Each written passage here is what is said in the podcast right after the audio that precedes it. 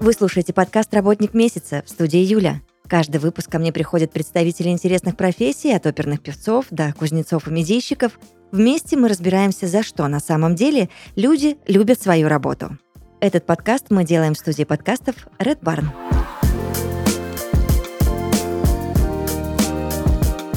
В подкасте «Работник месяца» Андрей Владимирович Васин, директор Института биомедицинских систем и биотехнологий Санкт-Петербургского политехнического университета Петра Великого, профессор РАН. Андрей Владимирович, здравствуйте. Здравствуйте. Вы же понимаете, да, прекрасно, что еще сто пятьсот ваших регалий я не перечислила, потому что вы какой-то очень глобальный человек. Давайте вы еще расскажете, кем вы сейчас являетесь, чем занимаетесь, кем работаете. Ну, не настолько уж глобальный, да, действительно. Я профессор РАН, доктор биологических наук. Сейчас я возглавляю Институт биомедицинских систем, биотехнологий и политехнического университета. Вот. Но кроме того, у меня вторая филиация — это Санкт-Петербургский эн и и гриппа имени Смородинского, где сейчас я руковожу отделом молекулярной биологии вирусов, а так до этого я, в общем, там проработал много лет, в том числе четыре года был директором эн и и гриппа. Вот, ну и в связи со всеми этими такими административными, в том числе, должностями, да, у меня достаточно большой опыт работы с различными организациями, в частности, Всемирной организацией здравоохранения, глобальной вирусологической сетью, там, биохимическое общество, ну, то есть те мои должности, которые были, они, в общем-то, давали мне возможности принимать участие в работе различных организаций, сообществ, связанных с наукой. Ну, вот в связи с этим, наверное, да, можно сказать, что достаточно большой такой научный бэкграунд, научно-административный, да, у меня имеется. Б- большое не то слово, Андрей Владимирович.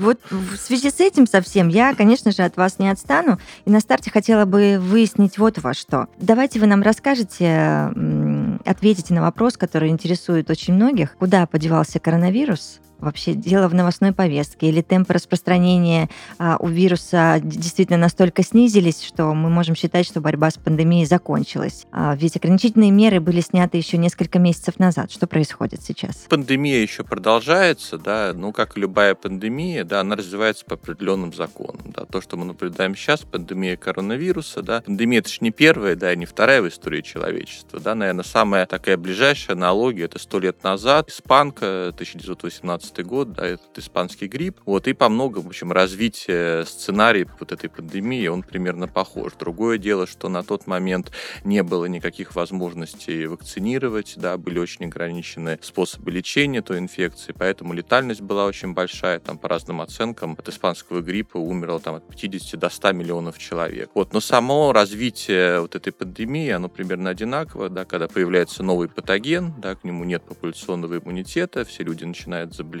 многие болеют тяжело, многие умирают, да, но потом со временем вирус начинает адаптироваться к человеку, скажем так, да, человек адаптируется к вирусу, вот, и постепенно, собственно говоря, эта волна сходит на нет, этот процесс адаптации действительно может занимать, ну, достаточно длительное время, то, что мы наблюдаем сейчас, но со временем все равно вирус адаптируется, становится сезонным, ну, собственно говоря, вот этот переход к сезонному вирусу мы сейчас, в общем-то, и наблюдаем, да, то есть, если посмотреть на уровень смертности, да, то, что было в начале пандемии, то есть, то сейчас, конечно, эти цифры серьезно отличаются, да, и в этом смысле коронавирус становится потихоньку уже обычной сезонной инфекцией, с которой, в общем, мы, наверное, все в ближайшее время будем жить, как мы живем с гриппом, да, также будет еще вот этот вот коронавирус сарс ков два. Вот, поэтому здесь пандемия пока еще действительно не закончена, да, но я думаю, что в ближайшее время все-таки мы к этому придем, да, и когда ВОЗ официально объявит завершение пандемии, тогда мы скажем, что все, да, как бы пандемии нет, это обычная сезонная инфекция, ну, с которой мы будем жить, мы знаем способы лечения, есть разработаны вакцины, ну, в общем-то, будет уже, да, такого внимания эта инфекция привлекать не будет, как это было там в прошлом году, в позапрошлом, да, и так далее. Ага, а на ваш взгляд, объявят скоро о финале пандемии? А как скоро вообще? Какие-то сроки? Месяц, год? Предсказание здесь дело неблагодарное, да, то есть предсказывать Согласна, развитие конечно. Инфекции, это фактически, ну, задача нереальная. На краткосрочной перспективе там можно как-то предугадать, да, когда там начнется какой-то рост заболеваемости, когда он начнет спадать, но глобально предсказать практически невозможно. Сейчас не существует ни математических моделей, которые могут такие длительные предсказания делать. Вот, ну, в силу того, что мы слишком много параметров, да, которые необходимо промоделировать, и мы, угу. многие из них мы просто не знаем, да, поэтому предсказывать здесь я не берусь, да, когда пандемия начиналась, вот тоже вопросы такие задавали, но вот я думал, что где-то там продлится года два, наверное, ну, в общем, мое предсказание не сбылось, все это длится гораздо больше, да, все-таки вирусы очень непредсказуемые, да, может появиться какая-нибудь мутация, которая привлечет к увеличению инфекционности этого вируса или, наоборот, немножко усилит патогенность, да, а может быть, такой мутации в ближайшее время не возникнет, поэтому здесь я прогнозы давать не берусь, но в любом случае очевидно, что пандемия сейчас потихонечку уже идет на спад,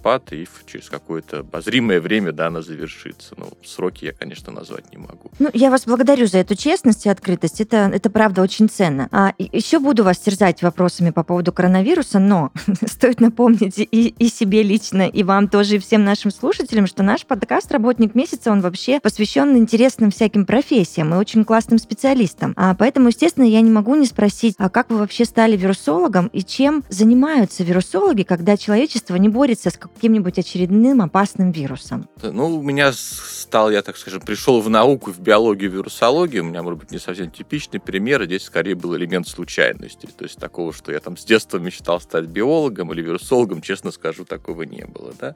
Вот, я поступил в политех на кафедру биофизики. Вот, ну, честно, опять же, тоже здесь немножко это тоже такой выбор был тоже случайный, да, там, благодаря незнакомым, которые посоветовали пойти именно сюда. Вот, но со временем как-то я, в общем, интерес у меня возрастал к биологии, да, и уже к окончанию института я понял, что эта профессия действительно интересная, и мне хотелось бы этим заниматься, в общем, до- достаточно длительное время. Вот, и в вирусологию я попал благодаря своему первому руководителю, это профессор Людмила Валентиновна Пучкова. Я в ее лаборатории выполнял бакалаврскую, магистрскую работу, там же защитил кандидатскую диссертацию, и вот после защиты кандидатской она рекомендовала мне пойти в институт гриппа к академику Олегу Ивановичу Киселеву, который тогда этот институт возглавлял. Ну и, собственно говоря, я пришел туда заниматься такой темой, на тот момент достаточно модной, это биологические микрочипы или microarrays. Вот такая тема модная, новая. Вот. Ну и потихонечку так институт вирусологический, да, я стал, так скажем, знакомиться с вирусологией. Ну и со временем, в общем-то, превратился уже из молекулярного биолога, биохимика по первой специальности кандидатской уже непосредственно в вирусолога. И здесь, опять же, я абсолютно, так скажем, не жалею, потому что, да, навряд ли я уже вижу себя, кроме вирусологии, что я готов заниматься чем-то другим. То есть вирусы меня как научная проблема, да, как, в общем-то, захватили, да, и, наверное, вот всю оставшуюся жизнь уже, да, это будет моя научная деятельность, связанная именно с вирусологией. Слушайте, ну у вас удачно все сложилось, согласитесь. А представьте, если Но, бы вас не, да. за, не заманила эта тема, не вызвала бы такой интерес, и что, и что бы тогда?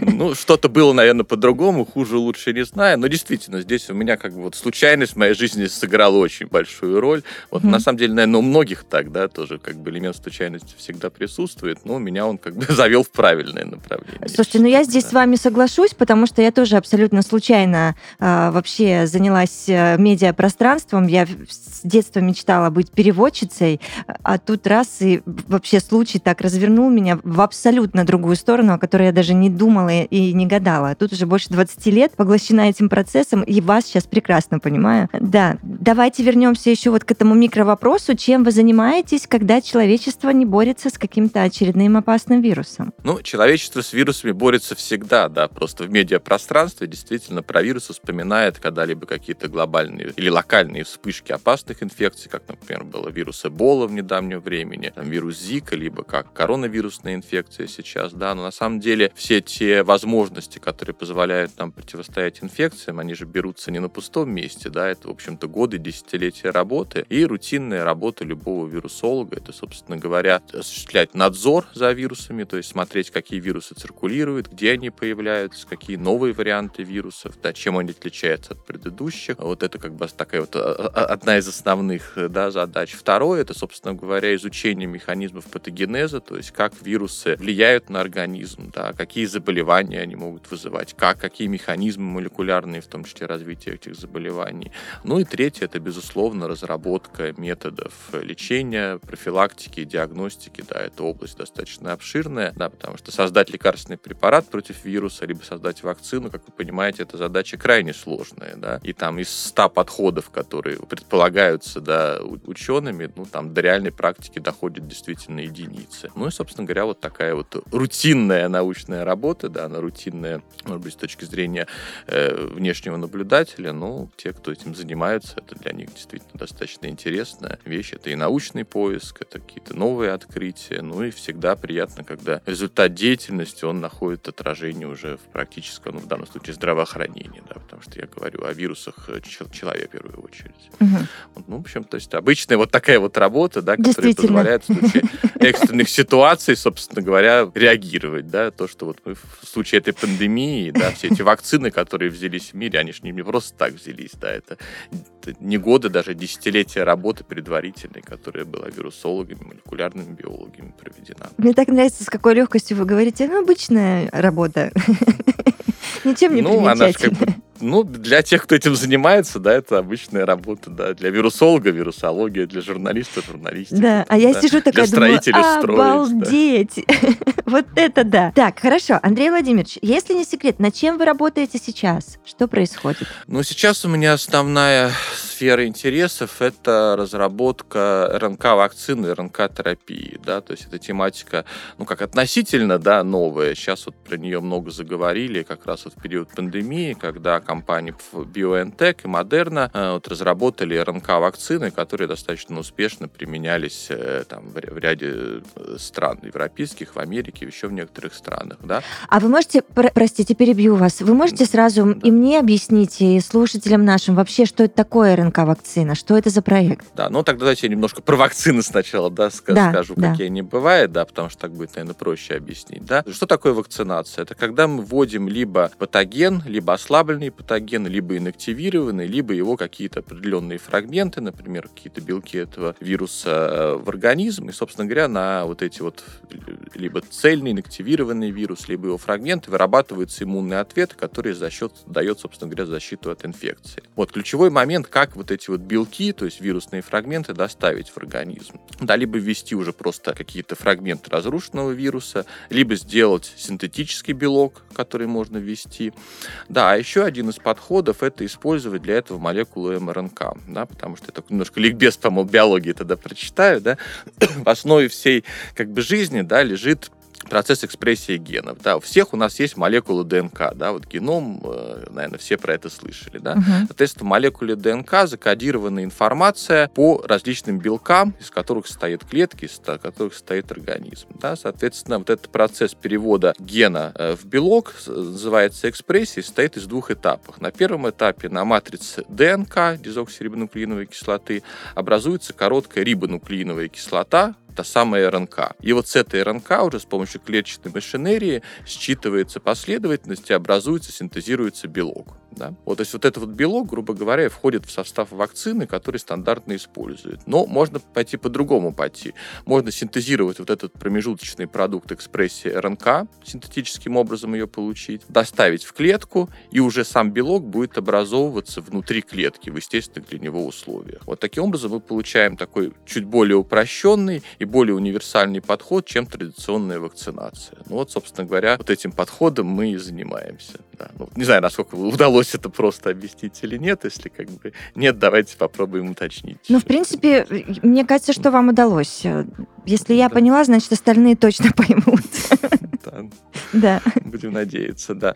Вот, и, собственно говоря, вот эта вот РНК, да, это как раз вот она используется в качестве вакцины, то есть мы в лабораторных условиях синтезируем искусственную эту молекулу РНК, в которой закодирована последовательность того или иного вакцинного антигена. Дальше эту РНК нужно упаковать в определенный носитель специфический, чтобы она могла попасть в целевые клетки внутри организма, вот, и дальше, попадая в клетки, синтезируются вот эти вот вакцинные белки, на которые вырабатывается широкий спектр иммунного ответа. Вот, то есть идея, на самом деле, достаточно простая, да, вот, и впервые еще в конце восьмидесятых, начале девяностых был показан proof of concept такого, что этот подход работает. Но, как всегда, да, про- просто ничего не бывает, да, несмотря на простоту идеи, реализация связана с большим количеством трудностей, и в тот момент было показано, что эта молекула РНК быстро разрушается, эффективных носителей, чтобы доставить внутрь клетки, не было, и по большому счету, там, лет на пятнадцать, наверное, все работы были приостановлены, и какой-то, в общем, общем-то, платформа какой-то перспективной не считалась. Вот. Ну, как всегда в науке есть энтузиасты, да, которые, в общем-то, все равно, несмотря на всякие ограничения, стараются свою идею продвинуть. И действительно ряд вот европейских, американских ученых на тот момент, хотя такие исследования, надо сказать, и в России проводились тоже, да. То есть РНК в начале девяностых годов, да, несмотря на все сложности, тоже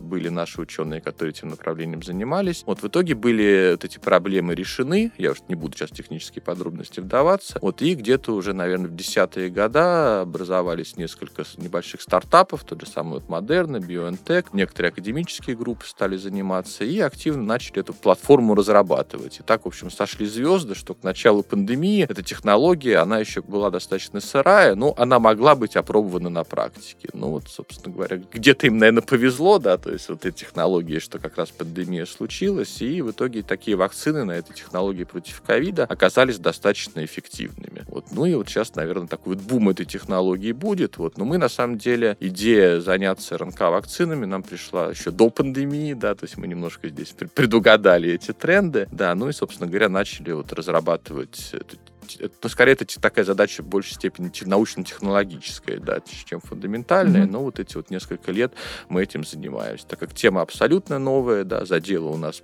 по ней практически не было, ну, поэтому что это идет, не, не, может быть, не так быстро, как хотелось бы, но, в общем, надеюсь, все равно мы рано или поздно, да, какому-то результату и какую-то вакцину сможем сделать свою собственную на основе вот этой технологии РНК. Ну, это вот основная, так бы, моя научно-технологическая задача, да, которую я перед собой там ставлю в ближайшее время. Андрей Владимирович, ну хорошо, что дело идет, да, это уже, мне кажется, половина победы, поэтому дальше, я уверена, все будет в порядке. Сейчас много говорят об аналитике больших данных, и вот в СПбПУ тоже есть подобный проект «Аналитика больших биомедицинских данных». Не могли бы вы рассказать вообще об этой истории поподробнее? Да, ну действительно, анализ big data, да, больших данных, сейчас это такое направление достаточно активно развивающееся, да, и большие данные есть везде, да, в том числе как бы есть в биологии, есть и в медицине. Понятно, что работа с этими данными, она требует достаточно определенных ресурсов, да, определенных знаний, компетенций, да, то есть это как бы био... традиционные биологи такими знаниями не обладают, да, и в этом смысле политехнический университет, да, оправдывая свое слово политехничность, да, потому что у нас есть и биологи, у нас есть и математики, есть те, кто работает в ай ти, да, есть суперкомпьютерный центр, да, который позволяет все эти большие массивы данных данных обрабатывать, да, вот, соответственно, как бы здесь так, такие проекты в том или ином виде развиваются, да, потому что такое большие данные в медицине, да, это, собственно говоря, эти данные накапливаются практически во всех областях. Давайте вот возьмем мою любимую вирусологию, да, те же самые последовательности геномные вируса, коронавируса, да, их сейчас секвенировано там, миллионы последовательностей, да, понятно, что на обычном компьютере обработать это фактически невозможно, и более того, обработать вручную, да, глазами, ну, тоже эта задача нереальна. И поэтому как бы вот эти вот данные представляют из себя big data, когда мы, анализируя все эти миллионы последовательностей, пытаемся найти какие-то особенности, какие-то, например, консервативные участки, либо какие-то закономерности эволюции этого вируса. И здесь уже используется различный математический аппарат, который позволяет такие вот анализы, предсказания проводить. Другой пример — это, например, анализ изображений медицинских. Да, вот мы делаем какие-то ка тэ, эм эр тэ, получаем снимки тех или иных органов, да, и нам нужно найти какую-то патологию в них. Да? Сейчас, как обычно, это делает врач на основе своего как бы, эмпирического опыта, да? Потому что он видел в таких снимках десятки и сотни, и он может сказать, что здесь что-то не то, есть какая-то патология, потом назначаются какие-то дополнительные анализы, да, и человеку ставится диагноз. Вот в этом смысле машинное обучение, да, приходит на, на помощь, да, потому что здесь как бы можно, используя большое количество аналогичных вот таких вот изображений, да, распределить, предсказать, какие из них обладают патологиями и какие нет. Вот такие подходы тоже сейчас активно разрабатываются, и я думаю, что в ближайшие годы они уже будут находить применение не только как научные исследования, да, которых там в новостях такое достаточно часто публикуется, да, но уже как бы в реальной медицинской практике. Вот и в этом направлении сейчас, вот, собственно говоря, медицинская наука активно развивается, и вот такие вот медицинские помощники, которые основаны на методах машинного обучения по накопленным действительно большим базам медицинских данных, вот они будут находить место в реальной практической медицинской деятельности и выступать в качестве помощников, да, практикующим врачам. То есть какого-то здесь чуда я на самом деле не жду, что там у нас сейчас на основе этих никаких данных, в общем, врач не нужен будет, все будет делаться автоматически, но такого все-таки не будет. Но как вспомогательный инструмент, безусловно, это найдет свое место и, в общем, сильно поможет, да, практикующим врачам в процессе принятия решений. Угу. Политех получил поддержку программы «Приоритет две тысячи тридцать» Миноборнауки. Расскажите, пожалуйста, об этой программе и какие разработки запустил университет с помощью правительственного гранта. Да, ну, программа действительно она достаточно большая, и в Политехе целый ряд таких вот крупных проектов по различным направлениям запущен. Ну, я буду говорить о том, что как бы в моей компетенции, да, конечно, это нау... да, научный проект «Логические основы здоровья и сбережения», то есть как бы который саккумулировал различные наши политеховские проекты, притом даже не только политеховские, но с участием различных наших партнерских организаций в области Life Science. Вот, условно, мы пошли по такому пути, что выбрали около восемнадцати небольших проектов, да, но ключевым требованием было в том, чтобы это были не чисто фундаментальные, поисковые, а проекты, нацеленные на реальный прикладной результат там, через три, четыре, пять лет. Вот, и, соответственно, эти проекты были запущены, и разделили мы их на пять групп. Первое — это проект проекты, связанные с генетическими технологиями. Второе — это проекты, связанные с нейросайенс, да, у нас, потому что в Политехе здесь есть хорошая лаборатория молекулярной нейродегенерации, которую возглавляет профессор Илья Борисович Беспрозванный. И вот в этой области один из ведущих российских и, в общем-то, и мировых коллективов. Вот третье направление — это разработка фармпрепаратов и различных носителей для доставки фармацевтических препаратов. Здесь у нас стоит отметить лабораторию под руководством руководство молодого кандидата наук Александра Тимина. В общем, это достаточно такой успешный, уже состоявшийся молодой ученый, который активно занимается наукой, активно публикуется, и вот они разрабатывают различные носители для лекарственных средств. Вот есть также проекты, связанные с биотехнологиями и агробиотехнологиями, ну и, опять же, проекты, связанные с биоинформатикой и анализом больших данных, да, о которых мы уже говорили, тоже такие вот проекты запущены. Вот. Ну и основная идея, что на выходе мы, так скажем, как бы сначала финансируем большое количество проектов, затем наиболее успешные будут отбираться, да, так, чтобы через несколько лет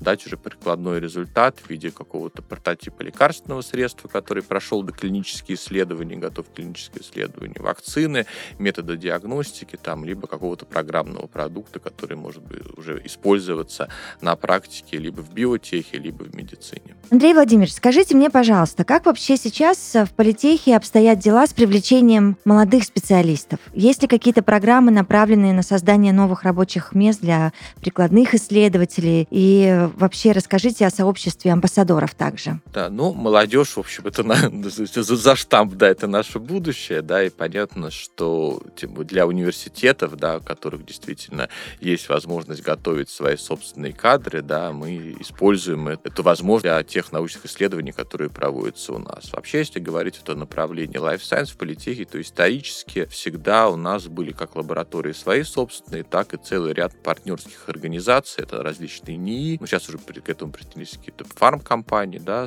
для которых наши студенты проходили практики, выполняли бакалаврские, магистерские дипломы, да, ну и после этого многие переходили туда работать. Вот, и даже если посмотреть сейчас на ведущие петербургские эн и и, то в них работает достаточно большое количество наших выпускников.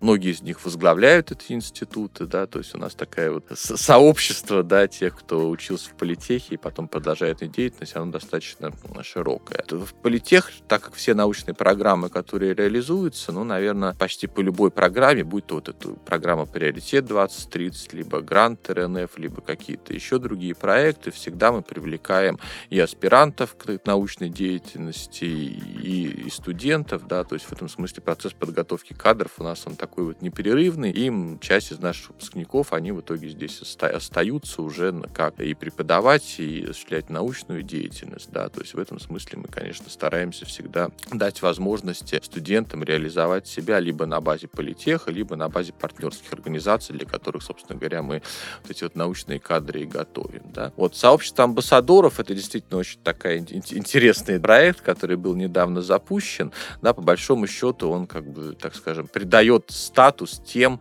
нашим выпускникам, да, которые учились в политехе, которые сейчас работают, в том числе в науке, да, потому что они действительно играют важную роль в подготовке тех студентов, которые есть, да, потому что многие наши выпускники, они преподают в политехе, особенно на старших курсах, да, и это как бы преподавание, оно, наверное, идет не потому, что там за это зарплату какую-то платят, да, то есть какая-то есть финансовая выгода или конъюнктурная, да, это просто потому, что они как бы хотят, готовы передавать свои знания подрастающему поколению, да, которые в том числе потом они приглашают в свои организации для работы, вот, поэтому здесь вот эта вот вещь действительно важная, нужная, она исторически была всегда, и я очень рад, что она развивается, и будем надеяться, что такая преемственность, она всегда сохранится, да, потому что у политеха всегда было такое вот отношение тем, кто там уч- учится, что политех это навсегда, уж извините за такие, может быть, несколько... Высокопарные. Да, высокопарные слова, да. Но правда, да, то есть потому что я сам, когда закончил университет, ну, я там много лет уже поработал в другой организации, правда, я практически все время преподавал, раз в неделю я читал лекции, да, uh-huh. но в то же время политех, ну, как бы, ну, вот, вот когда я первый раз сюда пришел, да, я понял, что в том или ином виде с политехом все равно я, я буду всегда, ну, правда, у меня уже совсем близкая связь получилась, да, я в итоге пришел сюда работать через фактически двадцать лет после окончания вуза, да, но вот это вот как политеховское братство, вот это оно действительно такое вот есть, и я очень надеюсь, что оно действительно всегда будет сохраняться, да, на протяжении последующих лет. Андрей Владимирович, я здесь и вас поддержу, потому что э, мне посчастливилось побывать э, у вас в гостях однажды, это было несколько лет назад, и это сразу вот прям чувствуется на клеточном уровне, что действительно у вас там своя какая-то семья, свое братство, и вы просто как мушкетеры, один за всех и все за одного, и это классно. Там даже глубоко погружаться не нужно, чтобы вот ощутить всю эту историю, о которой вы рассказали. Давайте-ка мы вот еще что обсудим. Как я и обещала, мы снова вернемся к коронавирусу. Его появление и губительное воздействие на организм человека было настоящим шоком для нас всех. Правда, я думаю, вы со мной здесь согласитесь. А можем ли мы сказать, что теперь наше сообщество лучше подготовлено к вирусным опасностям? Извлекли ли мы какие-то уроки из всего того, что происходило, еще чуть-чуть происходит, и стоит ли опасаться новых форм ковида? Любая пандемия, да, она, с одной стороны, это испытание для вообще, в принципе, всего человечества, да, тем более такая глобальная, как ковид. И мы понимаем, что наша готовность, она, ну, наверное, не на самом хорошем уровне, потому что что, как мы видим, достаточно много каких-то ошибок было сделано, достаточно много не совсем понимали, как правильно поступать, такая вот какая-то определенная паника на первых этапах была. Ну, в общем, это, наверное, логично, потому что подготовиться к пандемии, быть готовой к ней так, чтобы на сто процентов эффективно ее предотвратить, ну, это фактически, наверное, нереально. Хотя та же самая себе организация здравоохранения, она декларирует, что вспышки вирусных новых инфекций, это, в общем, предопределено уже, да, нашей жизнью, что они будут всегда, да, и что нужно к этим вещам готовиться. В этом смысле достаточно серьезный вклад в эту подготовку к пандемии внесли локальные вспышки птичьего гриппа, да, помните, наверное? Да, да, да, да. В девяносто седьмом году, угу. потом в две тысячи третьем году, да, действительно, вспышки были крайне локальные, да, и много было разговоров о том, что вот, там, заболели буквально там несколько десятков сотен человек, а панику развели на весь мир, что вот там деньги потрачены на какие-то непонятные вакцины и так далее, и так далее. На самом деле, вот именно те вспышки, они позволили нам быть более готовы к реальной глобальной пандемии, которую мы наблюдаем сейчас, да, потому что тогда были запущены достаточно много исследований по разработке новых вакцинных подходов, да, и те вакцины, которые применяются от ковид, это подход достаточно новый, это РНК-вакцины, о которых я говорил, это векторные вакцины, на основе которого наша вакцина «Спутник» сделана, аналогичную векторную вакцину сейчас не и гриппа разрабатывает, там у нее немножко другой принцип действия, но подход тоже как бы в целом примерно такой же, да. Как раз вот те вот локальные вспышки птичьего гриппа, они запустили этот процесс. Также были инфекции SARS-MERS, да, тоже там было, в общем, ну, людей было достаточно мало инфицировано, вот, но здесь одна из ошибок была в том, что вакцины тогда начали разрабатывать, но не довели их до конца, то есть провели доклинические исследования, но клинические исследования ни одна из тех вакцин не прошла, ни против SARS, ни против MERS. Ну, почему это тут можно долго рассуждать, потому, может быть, в какой-то момент э, там, решили, что финансировать в дальнейшем нецелесообразно, потому что ну, куда, куда их да, применять, если эти инфекции, в общем-то, какой-то значимой роли не играют. Но если бы их довели тогда до конца, возможно, наша готовность уже к сарс ков два была бы гораздо выше. Вот. И в этом смысле сейчас определенные уроки действительно будут извлечены, и к следующей пандемии, наверное, человечество будет чуть более готово. Mm-hmm. Да? Но в то же время все равно э, нужна эта готовность, она должна быть гораздо больше. Должны постоянно разрабатываться э, новые подходы к вакцинации, новые подходы к терапии, к диагностике. Очень важный момент — это надзор за инфекциями, да, потому что предсказать, какой вирус вдруг станет пандемическим, задача крайне сложная. Да? Вирусов в природе огромное количество. И какой из них в какой момент сможет преодолеть там, этот межвидовой барьер, да, и перепрыгнуть в популяцию человека, достаточно сложно. Но чтобы это как-то предугадать, нужно вести надзор за вот этими инфекциями на интерфейсе человек, да, и животных, да, потому что большая часть инфекций является зоонозными, то есть они пришли к нам из природы, от, от э, других животных видов, птиц там, и так далее. Вот, поэтому такие исследования, они должны быть, а их в мире, на самом деле, крайне мало проводится во всех странах, да, и здесь вот нужно вот этот момент, мне кажется, обязательно усиливать, если там правительство всех стран, да, примут все-таки решение, что это нужно делать, на мой взгляд, это да, будет правильное решение. Вот, потому что те финансовые затраты, которые мир понес в результате пандемии, если бы хотя бы малую часть этих денег пускать на вирусологию, да, то, наверное, наша готовность к этой пандемии была бы, в общем, гораздо более существенной, чем есть сейчас.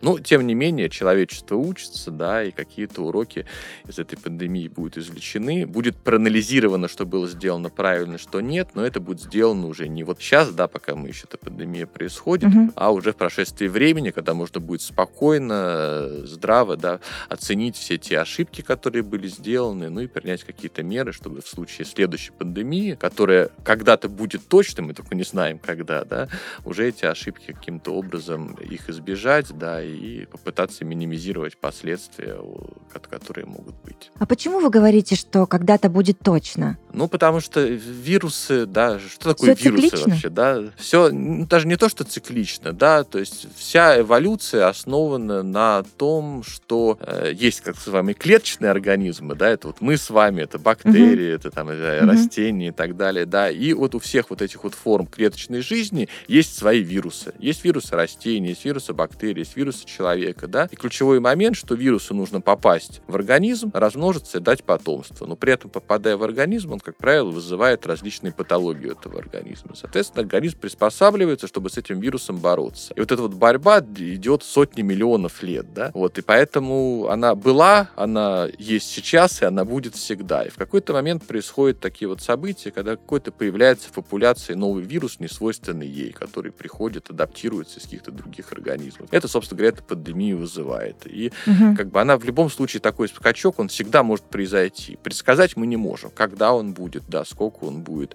Потому что если посмотреть на пандемии, да, вот сколько их было в двадцатом веке, да, это пандемии гриппа, о которых я уже говорил, помимо испанского гриппа, четыре пандемии только гриппа было, да, они были не такие глобальные, не, та, не, не с такой степенью летальности, но все, все, в любом случае они были. Вирус иммунного дефицита человека, это тоже пандемия, да, только она mm-hmm. медленная, потому что вирус развивается совершенно по-другому. Э, вспомните различные чуму, холеру и так далее, пандемии, которые были уже там в прошлые века, да, вот и такие случаи, они всегда возникают, да, они всегда будут. Как, какой вирус будет пандемическим, ну, предсказать сложно, хотя на самом деле есть, да, список вирусов ВОЗ, около десяти патогенов, куда входят, которые признаются потенциально пандемическими, к которым нужно готовиться, разрабатывать какие-то лекарства, вакцины и так далее. И тот же самый коронавирус в этом списке всегда был. Да, другое дело, что, ну, был он и был, да, каких-то вакцин, да, зарегистрированных, в общем-то, не было. Да, действительно. Они появились только mm-hmm. сейчас. Да, и поэтому, да, наверное, вот там есть еще ряд других вирусов, да, которые могут быть достаточно опасными, и вот к ним нужно разрабатывать вакцины. Даже если сейчас это не актуально, да, нужно пытаться изучать патогенез этих инфекций, ну, таким образом, готовясь к возможной вот этой пандемии. Может быть, она этим как раз вирусом и будет вызвана, а может быть, какой-то другой вирус появится, который мы пока не знаем. Предугадать нельзя, но в любом случае, как бы, пандемия точно будет, мы только не знаем, когда. Ой, ну хорошо, у меня хоть, знаете, пазл какой-то сложился в голове, вы все абсолютно доступно объяснили. Андрей Владимирович, слушая вас внимательно, все ваши ответы на мои вопросы, я понимаю вот что. Создаются платформы РНК-вакцин от гриппа и коронавирусной инфекции. Параллельно не стоит забывать о том, что Политех получил статус центра глобальной вирусологической сети джи ви эн. Вот кажется, что российская вирусология развивается прям семимильными шагами. И мировое сообщество при этом вирусологов это признает, и это очень здорово. А с чем вы связываете вообще успех отечественной вирусологии? Ну, как-то так исторически получилось, да, что тогда еще в Российской империи, потом в Советском Союзе, да, сейчас в России вирусологическая школа, в общем-то, она формировалась, развивалась. Да, если вспомнить того, кто открыл вирусы, я не знаю, там, знаете вы это или нет, это наш петербургский ученый Дмитрий Ивановский, который работал в государственном, в Петербургском государственном университете. Да, это было в самом конце девятнадцатого века. Там есть, на самом деле, два или три человека, которые считаются сооткрывателями вируса, да, потому что они сформулировали основные свойства этого патогена, которые отличают их от известных на тот момент бактерий. Вот Дмитрий Иосифович Ивановский как раз вот одним из основоположников открывателей вирусов вообще в целом. Да. Вот. Дальше ключевой вклад внес такой советский ученый, как Лев Зильбер. Да, это брат Вениамина Каверина, да, известного советского писателя. Вот, у Льва Зильбера была достаточно такая тяжелая судьба, ну и время тогда было, в которое он работал, непростое.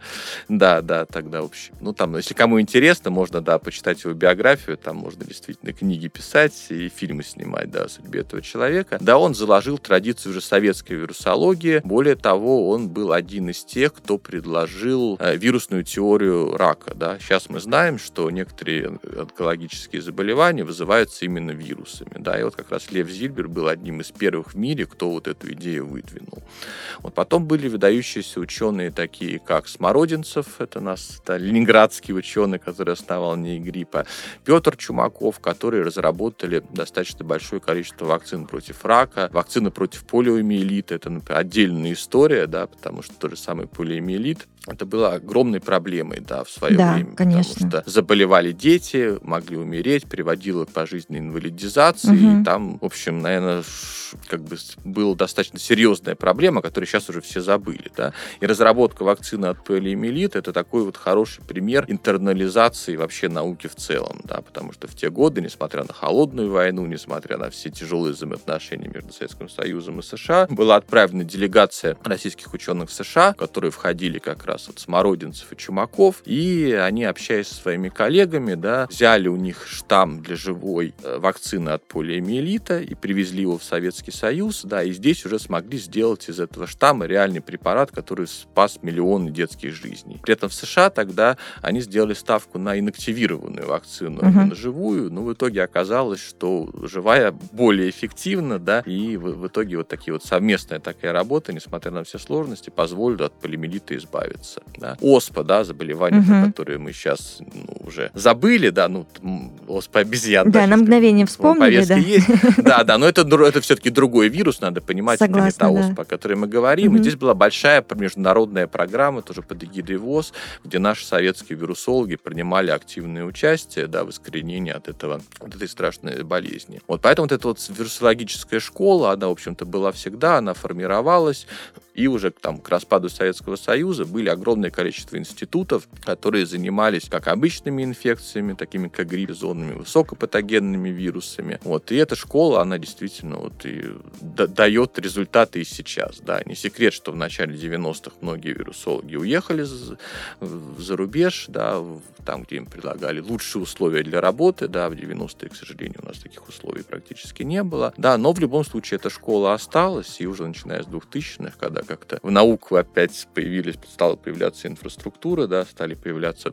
финансирование, да, эта вирусологическая школа, в общем-то, она осталась, и она развивается сейчас, и действительно в большом таком международном сотрудничестве, и несмотря на все сложности, в общем, как бы, да, угу. сообщество международных вирусологов, да, по крайней мере, на личностном уровне, оно всегда общалось, общается, и мы здесь, в общем-то, не чувствуем себя чужими, да, на этом празднике жизни, мы полноценные участники этого сообщества. Ну и, собственно говоря, те меры в ответ на пандемию, которые у нас были, да, может быть, были какие-то недоработки, может быть, обществом что-то воспринималось как немножко в штыки, как те же самые маски, да, элементы дистанцирования.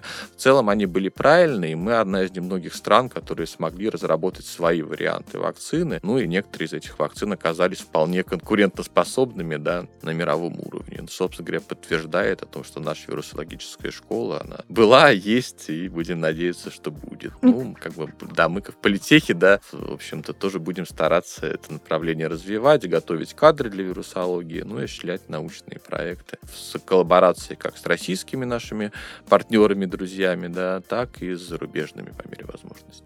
Андрей Владимирович, финальный мой вопрос, не могу его вам не задать. Он, конечно же, из области компетентных предсказаний. Если вы снова по-честному мне скажете, что, Юль, я тут не возьмусь предсказывать, но хоть чуточку какую-то информацию об этом э, расскажете, я буду очень вам благодарна. Сможет ли в итоге наука победить рак и другие неизлечимые болезни? И существуют ли какие-то решения в этой области, которые разрабатывают российские ученые? Ну, если говорить про онкологию, то действительно мы, наверное, сейчас живем в такое время, когда в этой области происходят постоянные какие-то открытия. Да? Если вспомнить, как лечили онкологию двадцать лет назад, и как сейчас, это действительно большая разница. Раньше онкология — это фактически был приговор, да, была определенная химиотерапия, да, но это она была тяжелая, эффективность ее была крайне низка, да. Сейчас появилась уже таргетированная терапия рака, различные подходы иммунотерапии, да, когда мы каждую опухоль можем пользовать свой подход, да, опять же, опухолей большое количество, но некоторые виды опухолей сейчас уже вполне излечимы, да, и рак это не является уже смертельным приговором сейчас, да, то есть вот это вот изменения, они происходят сейчас. Да? Вот это иммунотерапия рака, кар-Ти терапия, да, вот про которую, наверное, там все в том или ином виде слышали. Mm-hmm. Да? Интересным направлением, которое, в общем, во многом отечественным является, это использование вирусов для терапии, то есть это так называемые онколитические вирусы, когда вирус инфицирует опухоль и, собственно говоря, приводит к гибели клеток этой опухоли. Вот такие вот разработки, я знаю, что ведутся в мире, ведутся в России, ряд коллективов этим занимается. Это тоже одно из таких вот интересных направлений.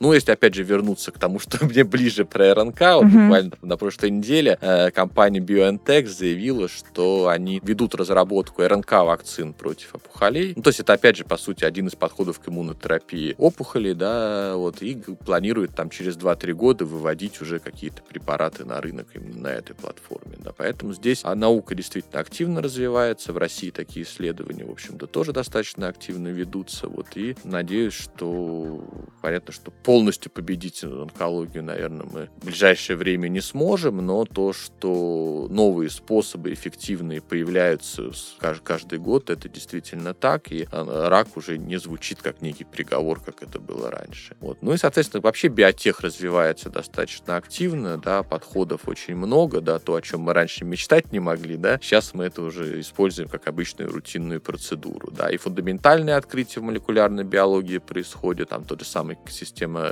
геномного редактирования, CRISPR-Cas, да, относительно новая технология, которая тоже в ближайшем времени уже найдет свое применение на практике, да, если там, даже когда я вот начинал учиться, да, в университете, эти, во-первых, ни про какой CRISPR-Cas никто не знал, а про геномное редактирование, ну, это были некие такие вот фантазийные представления, наверное, да, то прошло, в общем-то, фактически двадцать с небольшим лет, и мы видим, что эти технологии реально работают, поэтому здесь, в общем, в ближайшие годы, там, и десятилетия, здесь прогресс будет действительно огромный, и тот фундаментальный ментальный задел, который вот за последние там, два-три десятилетия был получен, он вот сейчас на практике будет реализовываться в виде уже конкретных лекарственных препаратов, да, в виде каких-то технологий, да, которые позволят улучшить нашу с вами жизнь. Это прекрасные новости. Ну, будем надеяться, что так и будет, да. Ну, да, так и должно да. быть, на самом деле. Да. В подкасте «Работник месяца» директор Института биомедицинских систем и биотехнологий Санкт-Петербургского политехнического университета Петра Великого, профессор РАН Андрей Владимирович Васин. Я вам очень благодарна за эту интереснейшую беседу. Я надеюсь на встречу вновь. Да, спасибо большое, да. Надеюсь, спасибо. Тоже встретимся. Спасибо. Удачи, до свидания. До свидания.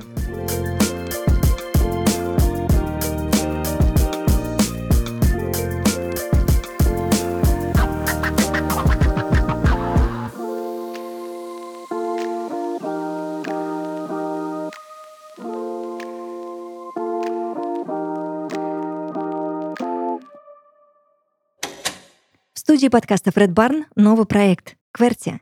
Это подкаст про онлайн-безопасность для частных лиц и компаний.